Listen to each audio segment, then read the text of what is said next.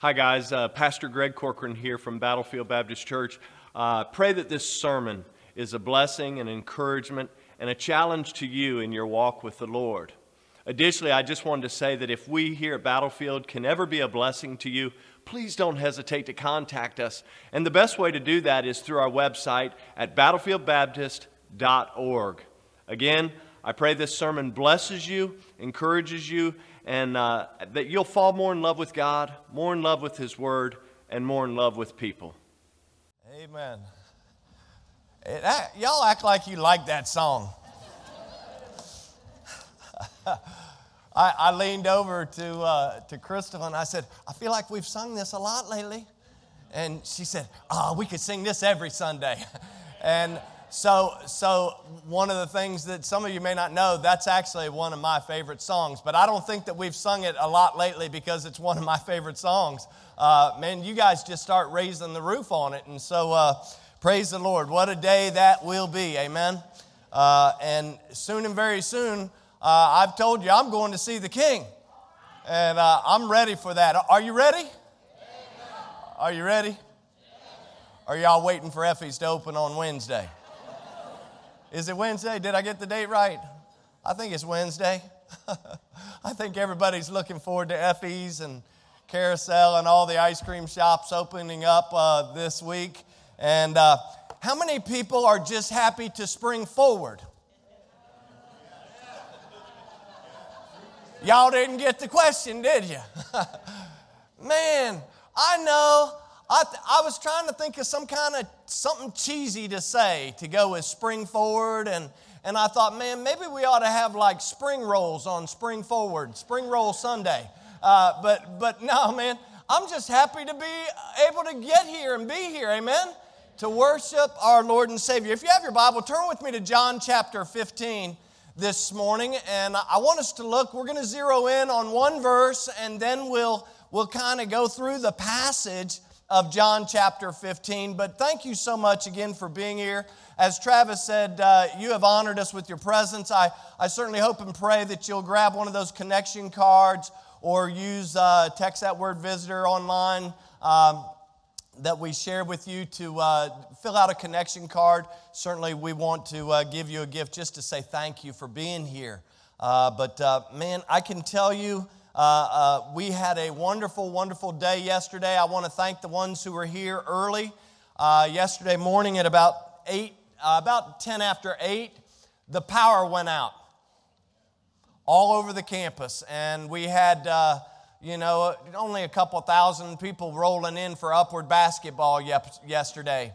And, and so we were scurrying about and we opened up the shades the best we could in the gymnasium and Yesterday was a day that I wish we would have had some skylights in that roof uh, in the gymnasium so that we could uh, have seen better. But uh, I just told people, I said, man, we just got to start praying. We just got to start praying that God will take care of this. The wind was uh, over the top up here and uh, the power went out. And so we started game one, no power. And you know what? The parents and the families were great about it. It was an amazing thing. And uh, we were trying to use battery operated bullhorns uh, to, to call out team names, and they were, ha- they were on the fritz, no batteries, and, and on and on. It was just a wonderful time. and, uh, but really, you know what? It was probably the sweetest halftime devotion of the whole day, wasn't it? Because just like now, the place got very quiet. And Travis was able to point people to the love of God in that he proved his love, in that Christ died for us while we were yet sinners. And so it was a wonderful, wonderful day yesterday. And uh, I just want to say thank you again to everybody who's labored with our upward basketball and cheer ministry. Uh, we have a break this week. Somebody asked me, What are you going to do this Saturday? I said, Sleep in at least till 6.30 all right? And so anyway so uh, thank you so much for that. And then uh, next week uh, the following week on the 25th will be our awards celebration. So let's get back to uh, the, the task at hand. Look at uh, john chapter 15 and uh, i want to draw your attention to one verse of scripture. If you'll drop down with me i want you to look at uh, verse number 16. Verse number 16, John chapter 15, verse number 16. And this is Jesus speaking, and here's what he says to his disciples He says, You have not chosen me, but I have chosen you and ordained you that you should go and bring forth fruit, and that your fruit should remain.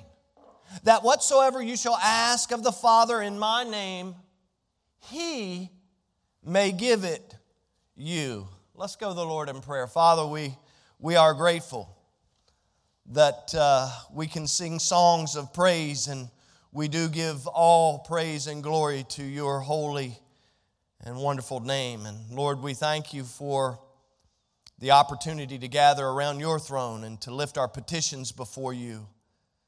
And certainly, Lord, we are grateful people. We are thankful for what you have done in allowing us to be here.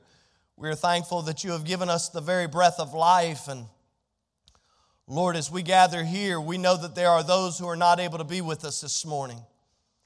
And so, Lord, I pray that you'll continue to have your hand of healing on all of our friends and family members here at Battlefield who have recently had surgeries, those who have gone through strokes and are recovering. We think of Rosalie, and God, we just give you the praise for the miracle of her healing that is taking place even in this moment. Lord, I pray that you continue to strengthen her and Jim. And Lord, we thank you for what you have done in Marilyn Rich Creek's life and the answer to prayer there, and Mary Fellons with her recent surgery there with her brain tumor. And Lord, the fact that she's able to be home, Lord, we give you the praise for that. Lord, we look forward to what you'll do through our dear brother Elmer's health as he prepares for surgery this week. And Lord, I pray that you just strengthen him and be with the family during this time. Lord, and so many others that are significantly hurting this morning. Lord, I think of my dear friend and brother, Barry Barlow. Lord, I pray that you would give him the health that he desires. Lord, that you would strengthen him even as we are here worshiping you, that he has might have already found some relief this morning. Lord, I pray for others. I pray for my dear wife who is not feeling well. Lord, I pray that you would strengthen her during this time. Lord, but I pray most of all that I would step backward and that you might step forward, and that the words of my mouth and the meditations of my heart would be acceptable in your sight because, Lord, you are my strength and you are my Redeemer. And so, Lord, we give you the praise for what you will do in the next few moments of time. Lord, I pray that we will clear all distractions so that we might hear from you, your word, and your spirit as it speaks to us this morning. Lord, I pray that if there's one that doesn't know Christ as their Savior, that today will be that divine appointment when they will realize and that they will gain new life in Christ. Lord, we love you, we praise you, and look forward to what you'll do during this message.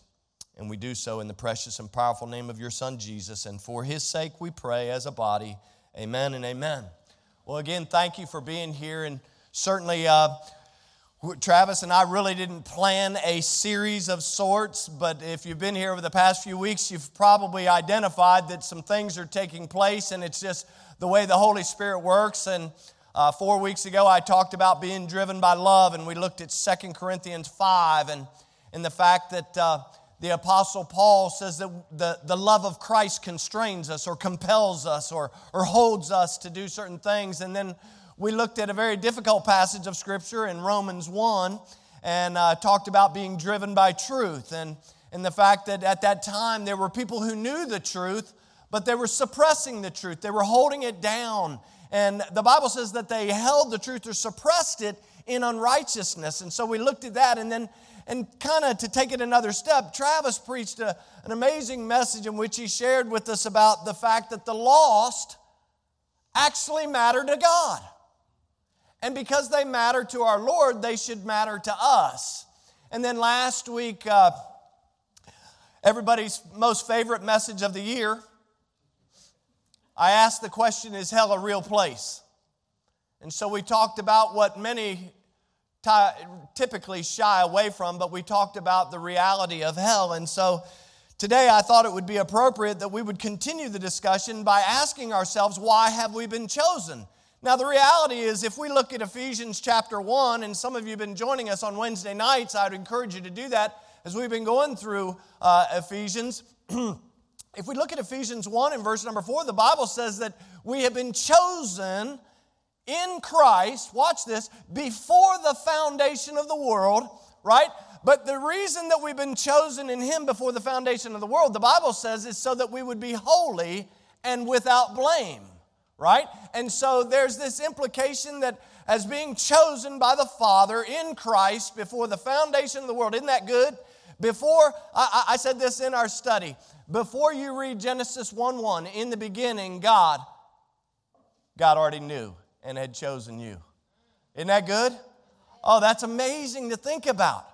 But here in John chapter 15, as followers of Christ, we see, I believe, something that's very significant for us when we kind of put together the idea of being driven by love, driven by truth. We consider the loss that they matter to God and so they should matter to us. And then we look at the fact that there is a place called hell. But as I said last week, let's not be discouraged because you don't have to go there. You don't have to go there. And that's the beautiful thing about the gospel of Jesus Christ. And so look at me with me again at verse number 16. Because as followers of Christ, we want to ask the question this morning, and I believe we can ask and answer why have we been chosen? Look at verse 16 again. The Bible says, Jesus says, You have not chosen me, but I have chosen you and ordained you that you should go and bring forth fruit, and that your fruit should remain that whatsoever you shall ask of my Father in my name, he may give it to you. And so the reality is, I don't want to spoil the surprise, but the answer very quickly is right there. It says, You should go and do what? Bring forth fruit. That's our. That's really. You say, well, is, is, there is there more? Can we just shut it down now? Can we can we go to lunch early? Can we go to brunch, as it were? Yes, we've been, we've been chosen in order to go and to bring forth fruit. In fact, someone has rightly said it this way the only fruit that will ever endure to eternal life is the fruit which grows out of the cross. Oh, I've said many times, as Paul said in Galatians chapter 6, if you and I are going to glory in something, make sure that we're glorying in the cross of Christ. Amen? Oh, listen. As well as that's been said, it's also been said that last words are important. And here in John chapter 15, Jesus actually knows. If, if you've gone through this gospel, you know that Jesus knows that his time on earth, closed in flesh, is coming to a close. And yet, even though his time is coming close, in fact, he actually knows that by the very next day, he's going to be hanging on a cross. That's how, that's how close his time is at this point. And so he knows that he's going to be hanging on a cross, and yet he has some important things to say to the people. In fact, uh, in John's gospel, I, I put it this way in my notes we're given a buffet, if you please. We're given a buffet of some of the most incredible teachings of our Lord and Savior before his arrest, before his mob trial, before his crucifixion, his beating and crucifixion. In fact, if you look back with me in John chapter 13, we find that in the upper room, after Jesus and his disciples observed the Passover feast, Jesus actually washes the feet of his disciples, verse 4 and 5. He shares the importance of being washed in him. Then he teaches them about serving. So he washes their feet, and then he shares the importance about not washing feet, but about being washed by him. Listen, and if you're not washed in the blood, there's a problem, right? And that's why we tell people about Jesus, so they can be washed in the blood of Jesus. And that sounds very strange, but we sang a song, Thank You for the Blood of Jesus this morning. Listen, so he washes their feet, he shares the significance about being washed in him, he ta- teaches them about serving one another. In John chapter 13, he also, if you remember, he identifies Judas as the one who's going to betray him.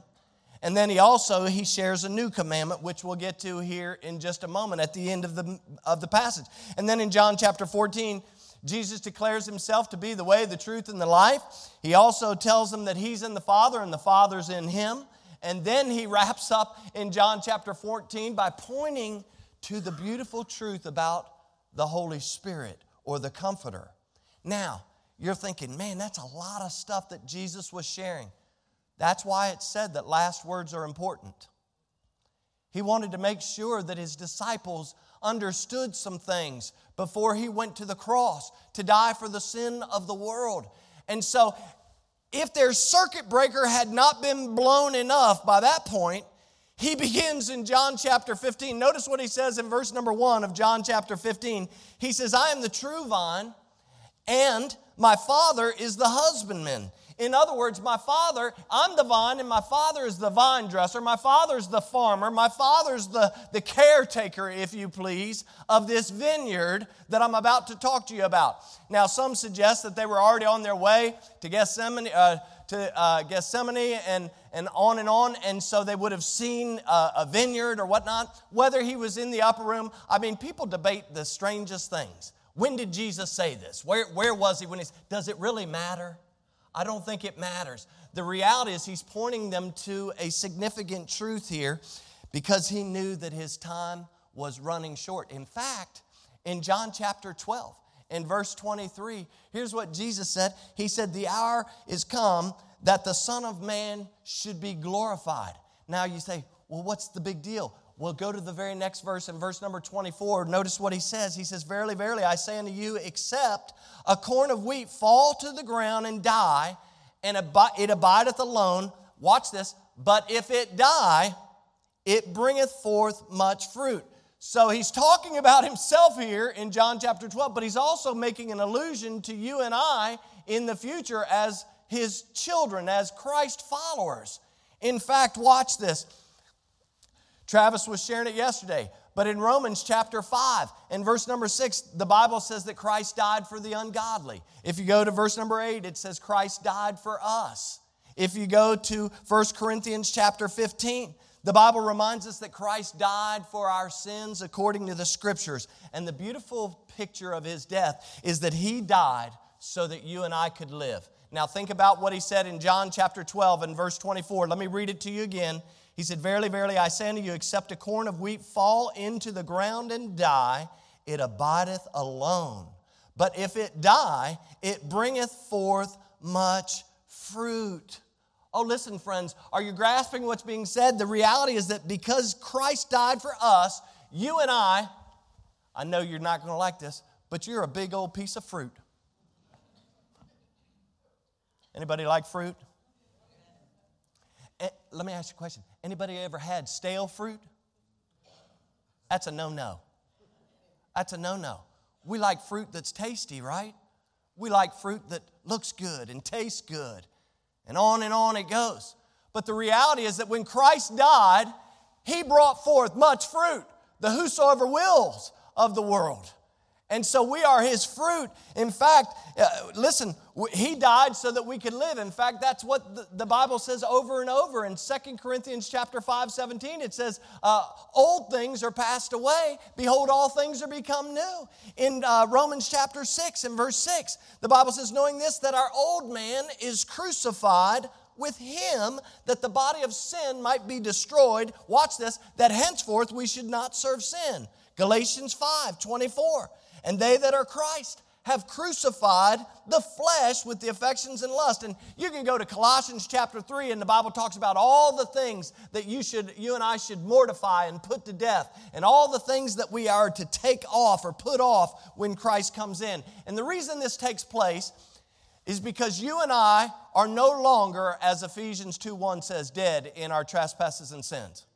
When Christ comes, the old is passed away Behold, all things are become new. I'm not what I once was, but I'm nowhere near to what I'm going to be. Oh, listen, I'm not what I once was, but one day I'm going to ultimately be glorified. Oh, isn't that going to be good? One day, because of God's amazing love and grace and mercy, and on and on we could go, we will be with Jesus.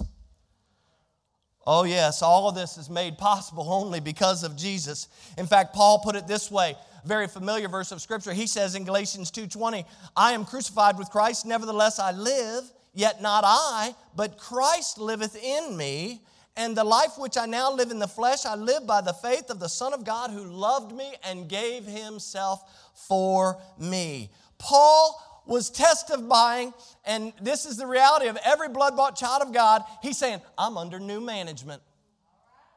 I've been crucified with Christ. There was a way that I used to live, but I don't live that way anymore because Jesus has come in and made me a new creature. I don't act the same, I don't talk the same, and to be honest, I really don't look the same. Is that our testimony? Why have we been chosen? See, I know it's very quiet, but I hope you get excited here in just a minute because, in a sense, Paul is saying, listen, yes, I understand that Christ died so that I can live, but I am fruit, but I am also a fruit bearing fruit. I'm not just set, I'm not just saved so that I can exist on the vine. Listen, it, it, as branches, if we're not bearing fruit, there's a problem. There's a problem somehow, and I would suggest this might be a little controversial. You're not going to be a branch connected to the vine and not bear some kind of fruit. It's just not possible. It's not possible to be connected to the vine and not bear some type of fruit. It's springtime. How many people in their yards, because of the mild winter, already have flowers or something budding in their yard? Anybody? I've got daffodils hopping up everywhere. By the way, I didn't plant those stinking things, they just show up. I, I rue the day. I mean, the, the guy who owned the house before us, man, he must have planted daffodils everywhere. And just when I think, man, I'm going to dig them up and then I'm going to put them in a certain area, I think I've got them all up, and then next winter they pop up in more spaces. I'm like, these daggone daffodils, they're just hardy. Man, they just pop up everywhere. That's how we ought to be as believers. Listen to what Paul said in Philippians 1 21 and 22. Now, I'm reading here from the Christian Standard Bible. He says, For me to live is Christ and to die is gain. Now, watch verse 22. He says, Now, if I live on in the flesh, this means fruitful work for me. At the moment that Paul writes this, you got to understand he's awaiting trial, he is in prison. And the reality of what he's saying is he's saying, Listen, if I have the ability to live, if I'm not condemned to die, if I'm not made a martyr, and if I live, the reality is that if I live, I know that my life is going to be fruitful because I've been crucified with Christ. I'm not living according to me, myself, and I anymore. I'm living according to Christ. Oh, he said, because of him, he could do some great things. And you say, well, Pastor, how do you know this is what Paul was thinking? Well, because in verse 20, of Philippians chapter 1, the reality is that we can know this because Paul had an expectation of a hope. And his expectation and his hope was that Christ would be magnified in his body, whether it be by life or by death. And so we see this idea starting to kind of form shape. Now, listen, I'm just giving you this as background because it's going to make sense here in a minute. If Christ dies and bears fruit, we're the fruit. Now, guess what? We have to die in order to bear fruit. And this is what Paul was saying. And so, let's look back at our text. Look at verse 1. Jesus uses this familiar illustration to teach his disciples then, and you and I now. He says, I am the true vine, and my Father is the husbandman. And so, just like a vine produces proper juice and nourishment to its branches, Jesus is making it clear to his disciples then and to us now that he is the source, watch this, he is the source of their strength and he's the source of their grace. And the same is true for you and I today. If you have any other source of strength, it's going to falter, it's going to fail. I've, I've been there, tried that, failed over and over. You ever tried to do something in the arm of the flesh? Oh, you can do it for a little while because you're pretty strong, right? But I guarantee you that the arm of the flesh will fail you at some point. Jesus is saying, Listen, I'm the vine. I'm the source of strength. I'm the source of grace in your life. And you need to understand that you are the branches. I'm the vine. You get your sustenance. You get your strength. You get your everything from me. And the same is true for us. And then he says here, secondly, he says, like a vine dresser or farmer, he points to his father. He says, My dad, my father is the owner. He's the one who cares for the vineyard. And not only does he care for the vineyard, he's the one who is most interested in its growth. You say, Man, I really care about the ministry of Battlefield Baptist Church. That's why I That's why I served in Upward. Can I tell you, I'm so grateful for those who have served all across the board. We have people serving in children's ministry right now, and I'm so grateful for that. But do you know that you nor I could never care about this church as much as God does? He is the owner, He is the caretaker, if you please, of His church that was established by His Son, Jesus Christ. As we read on, this, this, this passage serves as a reminder. If you look at uh, uh, John 15 and 1, it serves as a reminder that God is actually in control and in charge.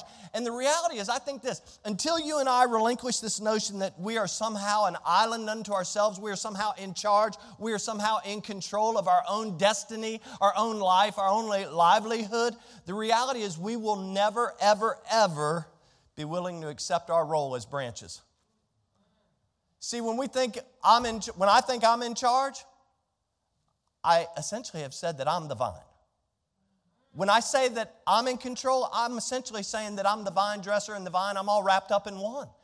And so we have to be careful to understand why we have been chosen. Oh, listen, you see a vineyard or a garden, the branches, they don't tell a vine or a plant what to do. I never saw a branch of a tree tell the tree what to do. Barry's helped us out, and he planted a few trees in my yard a couple of years ago that I bought for Krista. I bought these, these uh, redbud trees. I bought them for her. That's her favorite tree. And so uh, I bought her the Colby tree. I bought her the Casey tree. And then I bought her the Lauren tree. Lauren is uh, really our daughter that the Lord gave us out in Missouri and came into our home uh, much later in life. And so uh, we have these three trees. And, you know, the only thing that kind of concerned me about putting three trees was, Lord, please don't let one of them die. Because I had already named them. I actually, I actually put signs on them that said the Colby tree and had a picture of Colby, had a little picture of Casey. When Krista came home that year on Mother's Day, they all had these signs. And uh, I, I will tell you, that was a tough uh, way to get those trees in the yard without her knowing what was going on so that when she drove in the driveway, they would be there. Uh, but the reality is, I look at those trees and you did a halfway decent job, Barry, of planting them. Because they're still living. he said, Thank you. They're still living. But I would, and Barry's the one to plant them, I would never think to tell Barry how to plant a tree. But you know, those trees didn't tell him how to plant the tree either. And the branches didn't tell the vine or the, or the, the base how to go about growing. See, there's a natural progression that goes on physically when we think about things like this, but there's a natural progression that goes on spiritually. As branches, we're connected to the vine. This is when it comes to our purpose as believers to go and bear fruit. We need to stop telling the vine or the vine dresser what we think or what we uh, or how we uh, appreciate His or His plan, right? We're just to do our job. And look at verse 16. Jesus said to his disciples, You have not chosen me, but I've chosen you and ordained you. That word ordained there literally means Jesus was saying to his disciples then, and now he's saying, I'm the one who placed you here. I'm the one who has appointed you to this. It is my job, not yours. You didn't choose yourself to go and bear fruit. I have chosen you. And so I would assume he said, Hey, yes, maybe by faith you have agreed to follow me. You are walking with me, but you need to remember that your position and your presence is my doing. And John 15 reveals that we have all been given the same job to bear fruit. By the way, bearing fruit is not an option, it's actually an obligation, which is sometimes ruffles our feathers the wrong way. We say, man, all these obligations and stuff. The reality is, as we walk with Christ, bearing fruit will become natural. It's not something that you're going to have to coax up and try and do on your own, because if you do, I can assure you, you are doing it on your own and you're not doing it according to the Spirit. Look at uh, last week I shared, I was thinking about this. Last week I shared Ecclesiastes chapter 3 and verse number 2. But today I want to begin in verse number one. I want you to see something. It says, To everything there's a season and a time to every purpose under the heaven. And then you go to verse 2 a time to be born and a time to die. But watch, it goes on a time to plant and a time to pluck up that which is planted. There's a time, watch this, when we're born physically, But as Jesus was saying to Nicodemus in John chapter 3, there's also a time where we must be born spiritually, right? You can be born physically, but he told Nicodemus, there's a time when you must be born of the Spirit if you're going to see the kingdom of God. And from the moment again, moment that we are born again spiritually until the moment we take our last breath, we're to be bearing fruit. And as I said, physically speaking, we think about fruit. It is it feeds us, it nourishes us, it should taste good, it should satisfy, and on and on. And by the way, another thing about fruit. Sometimes you ever find any seeds in those pieces of fruit? Have you ever tried replanting a seed from a piece of fruit? Oh, it can happen. You could take the seeds from fruit and replant them and reproduce. And you know what? I've never seen apple seeds produce apricots. I've never seen I've never seen oranges produce bananas. Never seen grapes produce, you know, a peach. Fruit reproduces after its own kind. That's physically speaking. But when we think of spiritual fruit, the reality is spiritual fruit should accomplish similar things. It should feed, it should nourish, it should actually taste good, it should actually satisfy. After all, there are multiple multitudes of people who are empty and hungry and in need of the abundant life which only Christ can give. So, with all of that said, with all of the background, and since everybody in this room is so excited about our call to go and to bear fruit, Who's excited about going and bearing fruit? Five people.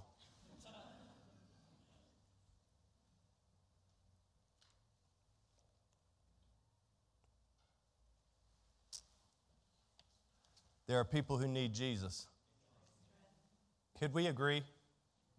Everybody, there are people who need Jesus. And you people will meet people and know people and have relationships with people that I'll never meet. Same as me.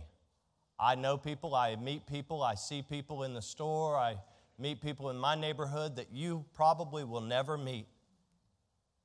The call to go and to bear fruit is pretty important when we consider the reality of there's a place called hell and the reality that there are lost people for whom Christ died for, who still need to hear that He died for them and to lo- that He loved them and so, this idea of going and bearing fruit is so critically important. But let me give you three questions and then we wrap up the time.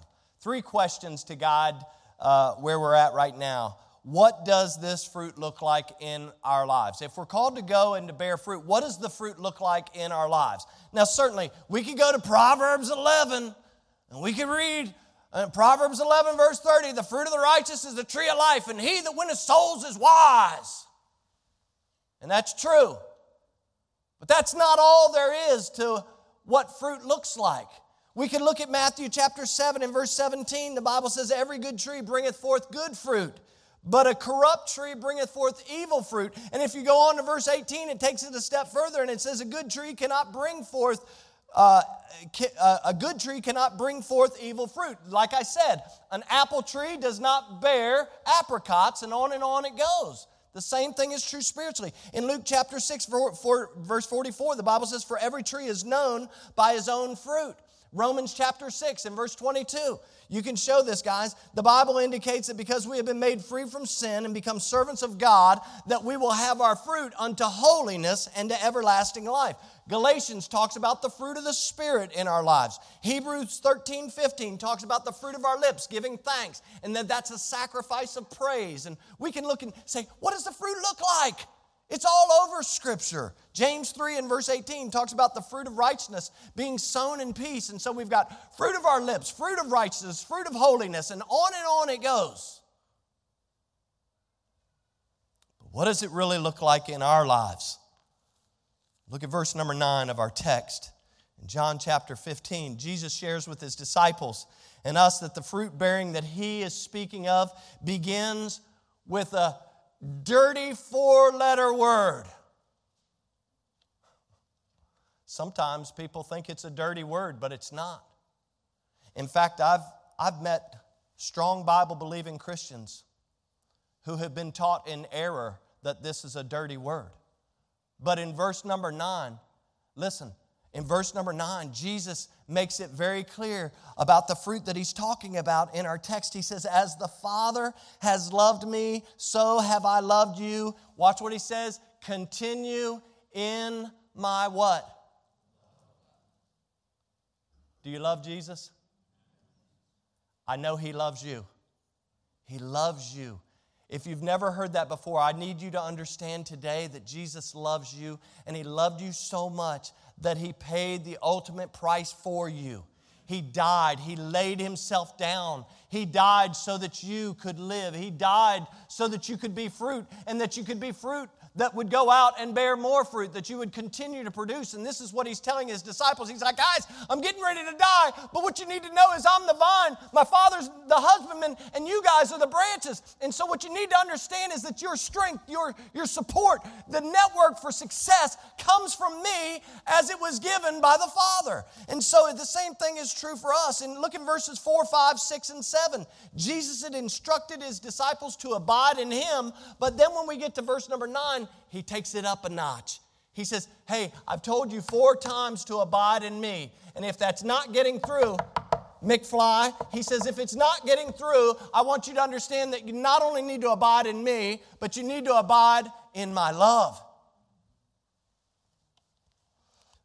And there's genius in what Jesus is saying. You say, that's a pretty odd statement because he's probably the smartest uh, uh, that we know. But there's real genius in what he's saying because he was telling his disciples then that as we abide in him that we will be strengthened to do exactly what we have been called to do which is go and bear fruit. But you're not going to bear fruit if you don't abide in him and his love. Jesus also teaches look in our passage in verse 10 and verse 12 and 14 and 17 he teaches us that fruit bearing includes the idea of keeping his commandments in this passage alone, those verses are very real. Verse 10, it says, If you keep my commandments, you shall abide in my love. This is my commandment. Verse 12, that you love one another as I have loved you. Verse 14, you are my friends if you do whatsoever I command you. Verse 17, these things I command you that you love one another. In other words, Jesus saying that bearing fruit of love is a part of fulfilling his commands. Surprise, surprise. But you know what? There's a whole, whole group of angry people that get out there and they don't want to talk about the love of God. And then when you do talk about the love, they say, oh man, that pastor, man, he don't have no strength or no courage. That's exactly what Jesus said. What I would say to my brother is, you err not knowing the scripture. The reality is that we are commanded to go and to bear fruit, and the only way that we will go and bear fruit is if we continue in Jesus, if we continue in His love. Listen, if I'm not driven by love, there's no way I'm going to be driven by truth. And I'm talking about being driven by the love of Christ. I'm not talking about being driven by some kind of a fancy, free, worldly love uh, fleshly love. I'm talking about being driven by the love of Christ. Listen, we're not going to do it without being caught up in this, this relationship that we have with Jesus. In fact, I didn't put it in, in the text for the guys upstairs, but in Matthew 22, listen to what Jesus said in verse 37 and following. He says, Thou shalt love the Lord thy God with all of thy heart, with all of thy soul, and with all of thy mind. This is the first and great commandment. And the second is like unto it Thou shalt love thy neighbor as thyself. And then he says in verse 40, on these two commandments hang all the law and the prophets. Listen, when we are bearing the fruit of Christ's love, the reality is not only will we be loving God, but we will actually be loving others as Christ loved us. How did Christ love us? He loved us so much that he willingly laid down his life for us. So, how do you love other people? It gets very quiet. But we cannot stop here because look at back at verse number 16 of our text. Because Jesus concludes that the fruit bearing that we should be doing, he says that our fruit should remain. Speaking, he's talking about this, the, the, the process of spiritual duplication, the process of continuing on, the process of, of spiritual duplication in John 4. You remember he's talking to the woman at the well, the Samaritan woman at the well. By the way, he's a Jewish man. And, and the Samaritan woman, she has no understanding why Jesus would even talk to her, right? And he talks to her about living water, but watch what he says. The disciples come back and they're like, What are you doing? What's going on here? And Jesus says, Say ye not, there are four months, verse 35, and then cometh the harvest. But behold, I say unto you, lift up your eyes and look on the fields, for they are white already to harvest. But look at verse 36. And he that reapeth, he that reapeth receiveth wages and gathereth, watch what he says, and gathereth fruit unto eternal life, that both he that sows and he that reaps may rejoice together. He's not talking about earning our way to heaven here. He's literally pointing out the fact that spiritual fruit bearing is something that should and will last forever. It lasts forever. The fruit will literally remain. In John chapter 13, Jesus, after he had washed their feet and talked about that importance and, and identified Judas as the one who betrayed him, he finishes his discussion in John chapter 13, right? By giving them this new commandment. And he says in John 13 and 34 and 35, he says, A new commandment I give unto you, that you love one another as I have loved you, that ye also love one another. And then watch what he says in verse 35 By this, all men will know that you're my disciples and that you have love for one another. Listen, if you're going to be a soul winner, if you're going to be a soul winner, the most powerful witness that you can have as a soul winner is allowing the reality of Christ's love to permeate your body and your mind, your words and your actions. If I go out and I attempt to be a soul winner for Jesus Christ, who told me to abide in his love, and I go out and I'm some angry dude, I'm some angry woman, I'm some cantankerous person, right? How many people you think are going to want to listen to me? 0.0. You say, well, who cares? You just tell them anyway. Wouldn't it be better if I actually went out in the love of Christ and said, man, Brother Bernie, I got to tell you, man, Jesus loves you.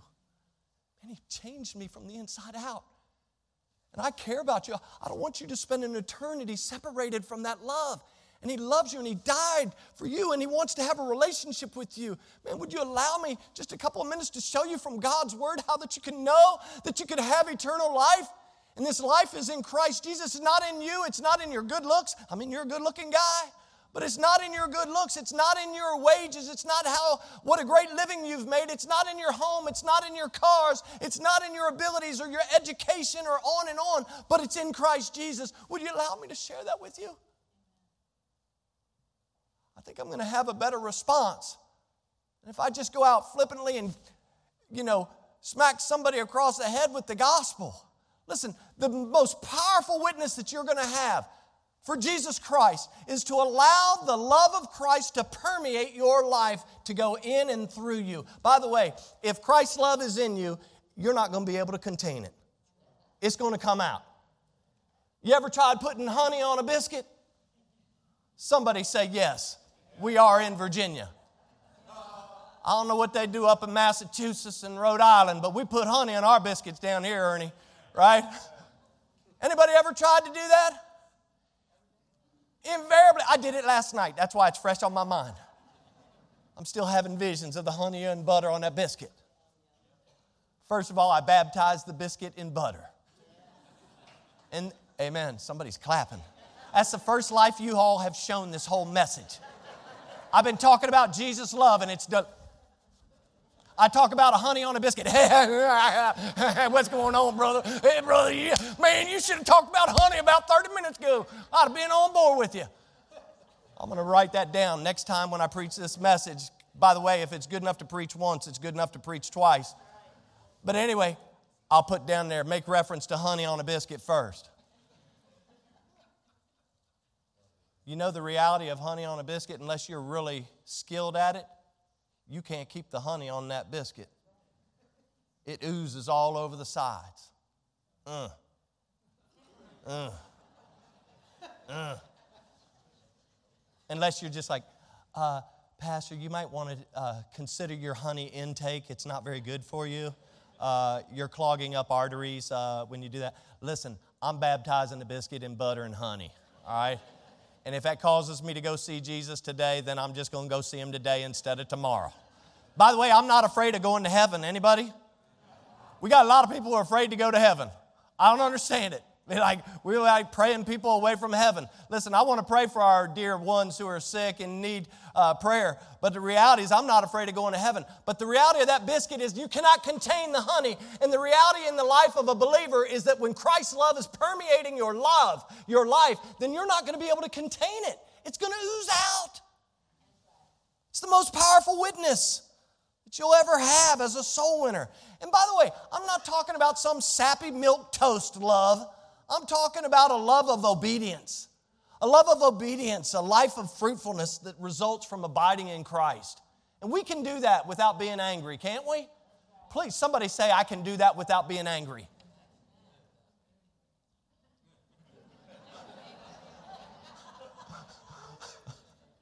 I can do that without angry. We can do it, guys, without being angry. This is what this is what fruit looks like in our lives.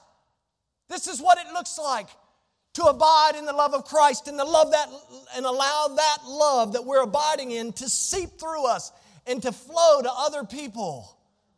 Oh, but how do we go about bearing fruit? Well, the simple answer is really easy. Depend on Christ. How do we go about bearing fruit? Depend on Christ. The word depend literally, depend literally means to rely on, be controlled, or be determined by. As Christians, scriptures reminds us that we are not alone, we don't live alone, and we don't bear fruit alone. Look at verse 4 and 5 of our text, John chapter 15, verse 4 and 5. Jesus says, Abide in me and I in you, as the branch cannot bear fruit of itself except it abide in the vine. No more can you except you abide in me. He says, I'm the vine, ye are the branches. He that abides in me and I in him, the same bringeth forth much fruit, for without me you can do nothing. So just as branches bear fruit without, uh, cannot bear fruit without being connected to the vine, neither can you or I bear any fruit that is going to remain without being connected to the vine. You see what I'm saying?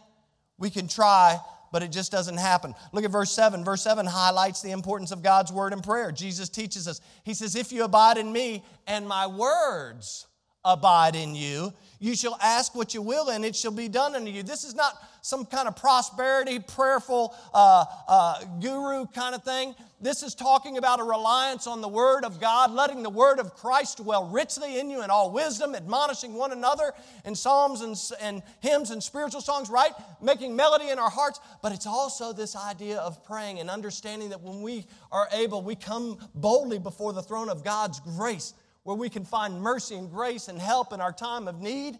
Oh, listen, this is what, this is what it's talking about. Listen, if we hope to be fruitful, the word of Christ must dwell in us.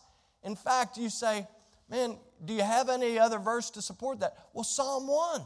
Psalm 1 says this It says, Blessed is the man that walks not in the counsel of the ungodly, nor standeth in the way of sinners, nor sitteth in the seat of scornful. But he goes on in verse 2, it says, But his delight is in the law of the Lord, his word. And in his word or his law does he meditate day and night. Look at verse 3. Here it is. And he shall be like a tree planted by the rivers of water that bringeth forth what? Fruit in his season. And his leaf shall not wither, and whatsoever he doeth shall prosper. Not only are we going to be blessed when we get into God's word, but we're going to be fruitful when we get into God's word. Psalm 119, 105 says, Thy word is a lamp unto my feet and a light unto my path. Oh, friends, bearing fruit comes, becomes much easier when we are living our lives in accordance with God's word. In fact, I want you to do your own little, uh, own little study of John chapter 15. The reality is that Jesus, in this passage, from verses 1 through 17, he illustrates a life of no fruit. He illustrates what a life of no fruit looks like. He also illustrates a life of more fruit, and he illustrates a life of much fruit. And what's interesting is he actually gives us a key and a promise of success when it comes to bearing much fruit. In fact, look at verse number five again. In verse number five, he says, I am the vine, ye are the branches, he that abideth in me, and I in him. He says, He that abideth in me, and I in him. Watch what he says. The same bringeth forth what? Much fruit. By the way, let's be careful. It's not our fruit, it's His fruit. It's not, it, it, it's not like, hey, look what I did. No, how about let's look what Jesus did? Because the only reason we're a piece of fruit bearing fruit is because of what He did in our life. So we have to be careful about that. It's not about what we did, it's about what he did. And it's all about this idea of abiding, which refers to an ongoing process. Notice he says, He that abideth in me, that means continual. It's continuing process, a continuous process of feeding and watering and abiding in the vine. And verse number four reveals there's one thing that prevents us from bearing fruit. You say, well, other than not knowing Christ as your Lord and Savior, yes. But there's one thing that prevents us from bearing fruit. Look with me again in verse number four. Jesus says, Abide in me, and I in you. As the branch cannot bear fruit of itself except it abide in the vine, no more can you except you abide in me. Did you see it? Did you see it there in verse 4? The one thing, watch this, this will be good for us all. The one thing that will hinder us from bearing fruit, from going and bearing fruit, is this little word self. Right? It's the me, myself, and I syndrome. Notice what he says. He says, No branch can, he says, Abide in me and I in you as the branch cannot bear fruit of itself. Oh, listen, when we try to rely on self rather than our Savior, things go wrong time and time and time again. By the way, have you ever read 1 Corinthians? Paul, he, he's told a lot of things that are going wrong with the church in Corinth. And so he's actually asked to write them a letter. And so this is what he does in 1 Corinthians chapter 3. Notice what he says. He says, I have planted, he says, I have planted, Apollos watered, but God gave the increase. So neither is there he that planteth anything, neither that he that watereth, but God gives the increase. Listen, our Lord is the one who ultimately blesses and brings about our fruit. Our job is to simply go and as we go, our job is to abide. As we're going and as we're abiding in Christ, the reality is if we're doing those two things, we will bear fruit. If we go, watch this, we say, I have good intentions, I'm going, but I'm not abiding in Christ, I can assure you, you're not going to be bearing fruit. If you say, Well, I'm abiding in Christ, but I'm not willing to go, I just want to hoard it all for myself. Same outcome no fruit. The reality is, Jesus said, You have not chosen me, but I have chosen you, and I've ordained you that you should go and that you should bear fruit, and that your fruit should remain. Oh, listen, as we abide in Christ and stay in His Word, continue to keep ourselves in prayer and share the gospel with other people, we can be confident that our Lord will actually give and provide fruit. And then the last question is simply you say, We've looked at what, what is this fruit in my life? How do we go about bearing fruit? Well, the last question is simply, Why should we bear fruit? Because Pastor Greg said so. Wrong answer. Well, why should we bear fruit? Because the Bible says so. It's a good answer, not the answer that I'm looking for, though. Why should we bear fruit? Jesus said, You've not chosen me, I've chosen you, and I've ordained you, I've appointed you, I've placed you right where you are to go and to bear fruit. Why should we bear fruit? Look at verse number 8. John chapter 15 and verse number 8. Jesus actually gives us the key, the key, excuse me. He says, Herein is my Father glorified, that you bear much fruit. As believers, our goal should not be to soak up all the blessings that we can, but our goal should be to bring God all the glory we can.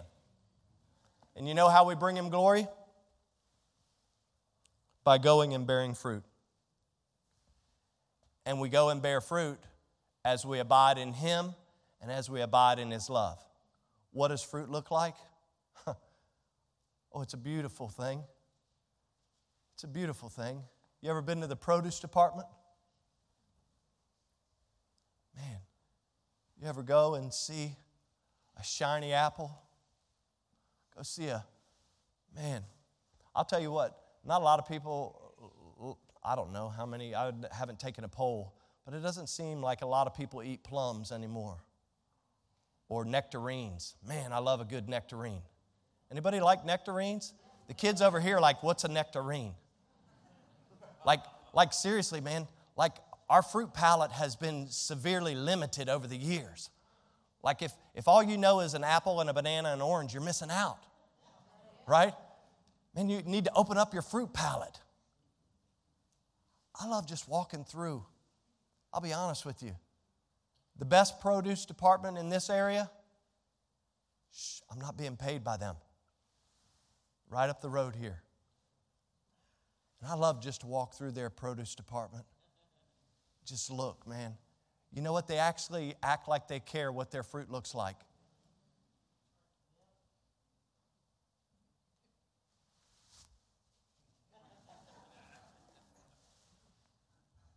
We should care what our fruit looks like.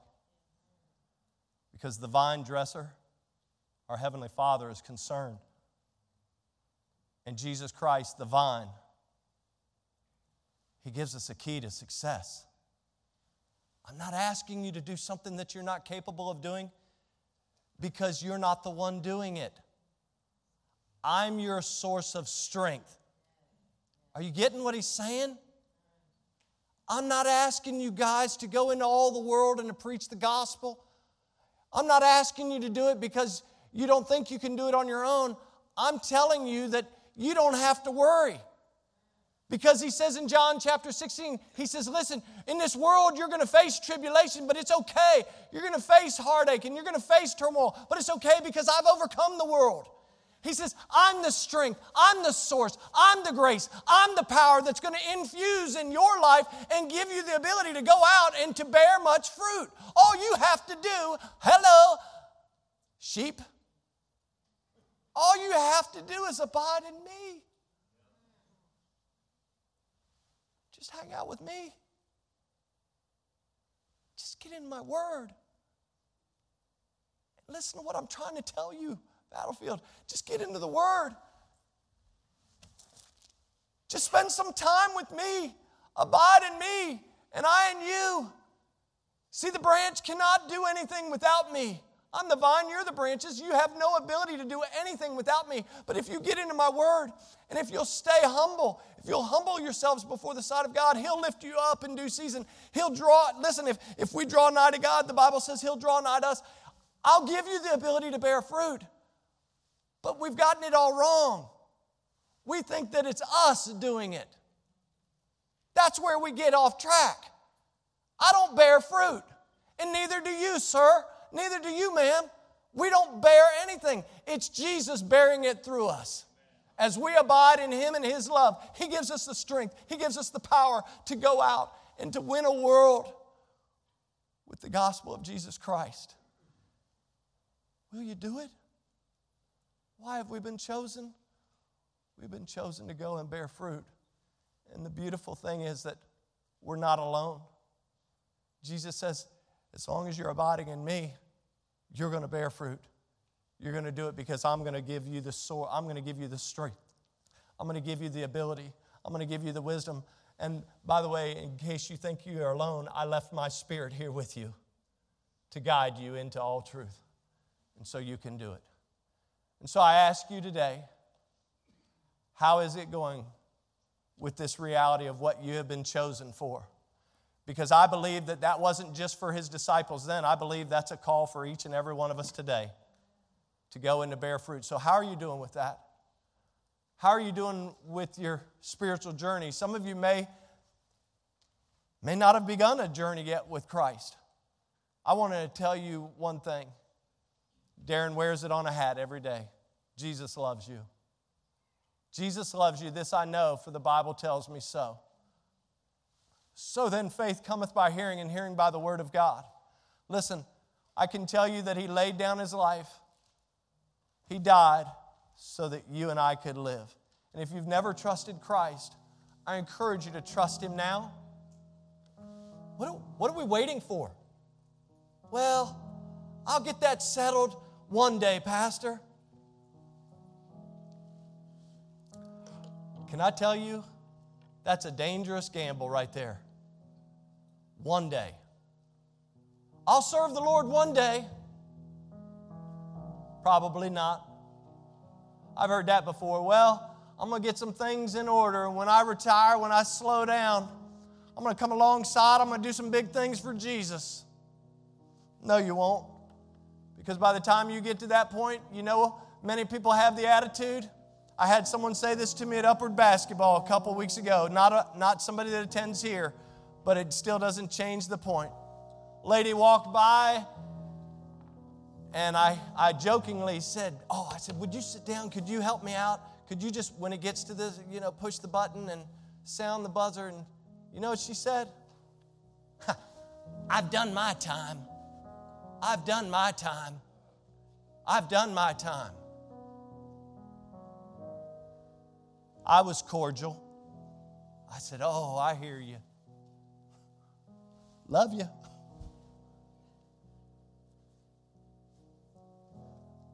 I wonder what Jesus, what we would have thought. Is if when he got on Golgotha, instead of allowing them to nail his hands and his feet to the cross, he would have gotten up and said, I done my time. I'm going back to the Father. There are people who are empty, who are hurting, who are in need of the love of Christ. And those of us who have the love of Christ residing inside of us have been called to go and to bear fruit.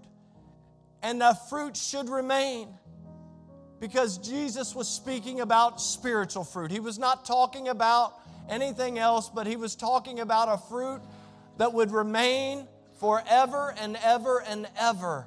And the reality is, he said, if you abide in me, you'll bear much fruit. But if you don't abide in me, you can bear no fruit. And so I encourage you, if you're a believer, take it seriously today. The opportunity to recommit yourself to abiding in Christ, to remaining steadfast, unmovable, always abounding in the work of the Lord, for as much as you know that your labor is not in vain in the Lord. I encourage you to do that. And if you're here and you're without Christ or you're watching and you don't know Christ, can I tell you a simple, humble prayer? It's not about the prayer, but in recognition of the fact of what Christ has done for you, you say, you know what? I believe that you are God. I believe that you died for me. I believe that you paid the price for my sins. And I'm trusting you based on what you did, not what I'm doing, but what you've done. I'm trusting you as Lord and Savior of my life. Would you come into my life and change me from the inside out? A prayer like that is what our Lord wants to hear. And you can do that right where you're at. And so I pray that you'll do that, that you'll make the decision today to trust Christ. Father, we love you. God, we thank you for your word. And in ways, this may have seemed like a heavy topic, but really, it's not. It's, it's a reminder that we have a wonderful, wonderful Savior who has, Lord, as you were telling your, your, your disciples and your closest disciples in that moment, as you were telling them that how they could go into a world without you. You were telling them that as long as they abided in you, as long as they abided in your love, that they would bear much fruit. As long as they remained connected to you. And the same is true for us. If we go in the arm of the flesh, we fail. If we're not abiding in you, we fail. So, Lord, I pray as, as a body of believers that we will recommit ourselves to abiding in you, to worshiping you, actually to set aside time each and every day to give you the praise and the glory you deserve, to be a part of growing, to get into a small group Bible study, get around a group of people, a small group, that we might be able to grow in your word, that we might grow in our prayer life. God, that we might be fruitful and that the fruit would remain. Lord, I pray for those who may be calling upon you right now for the forgiveness of sin, who may be calling out, asking you to come into their life for the very first time, Lord, I pray that you will, that you will encourage their hearts, that they will understand that a new life in Christ is the greatest thing that they could ever have. Lord, I pray that you'll, you'll work in this time of invitation, that we'll make use of this time. They'll not be ready to speed off and scurry away from your throne, but God, that we'll make use of this time and that we'll lift up our petitions before your throne knowing that we have the answers that we desire from you. Lord, we pray this in the powerful name of Jesus. Lord, will you be with us during this time of invitation? And we pray this in his name and for his sake. Amen and amen.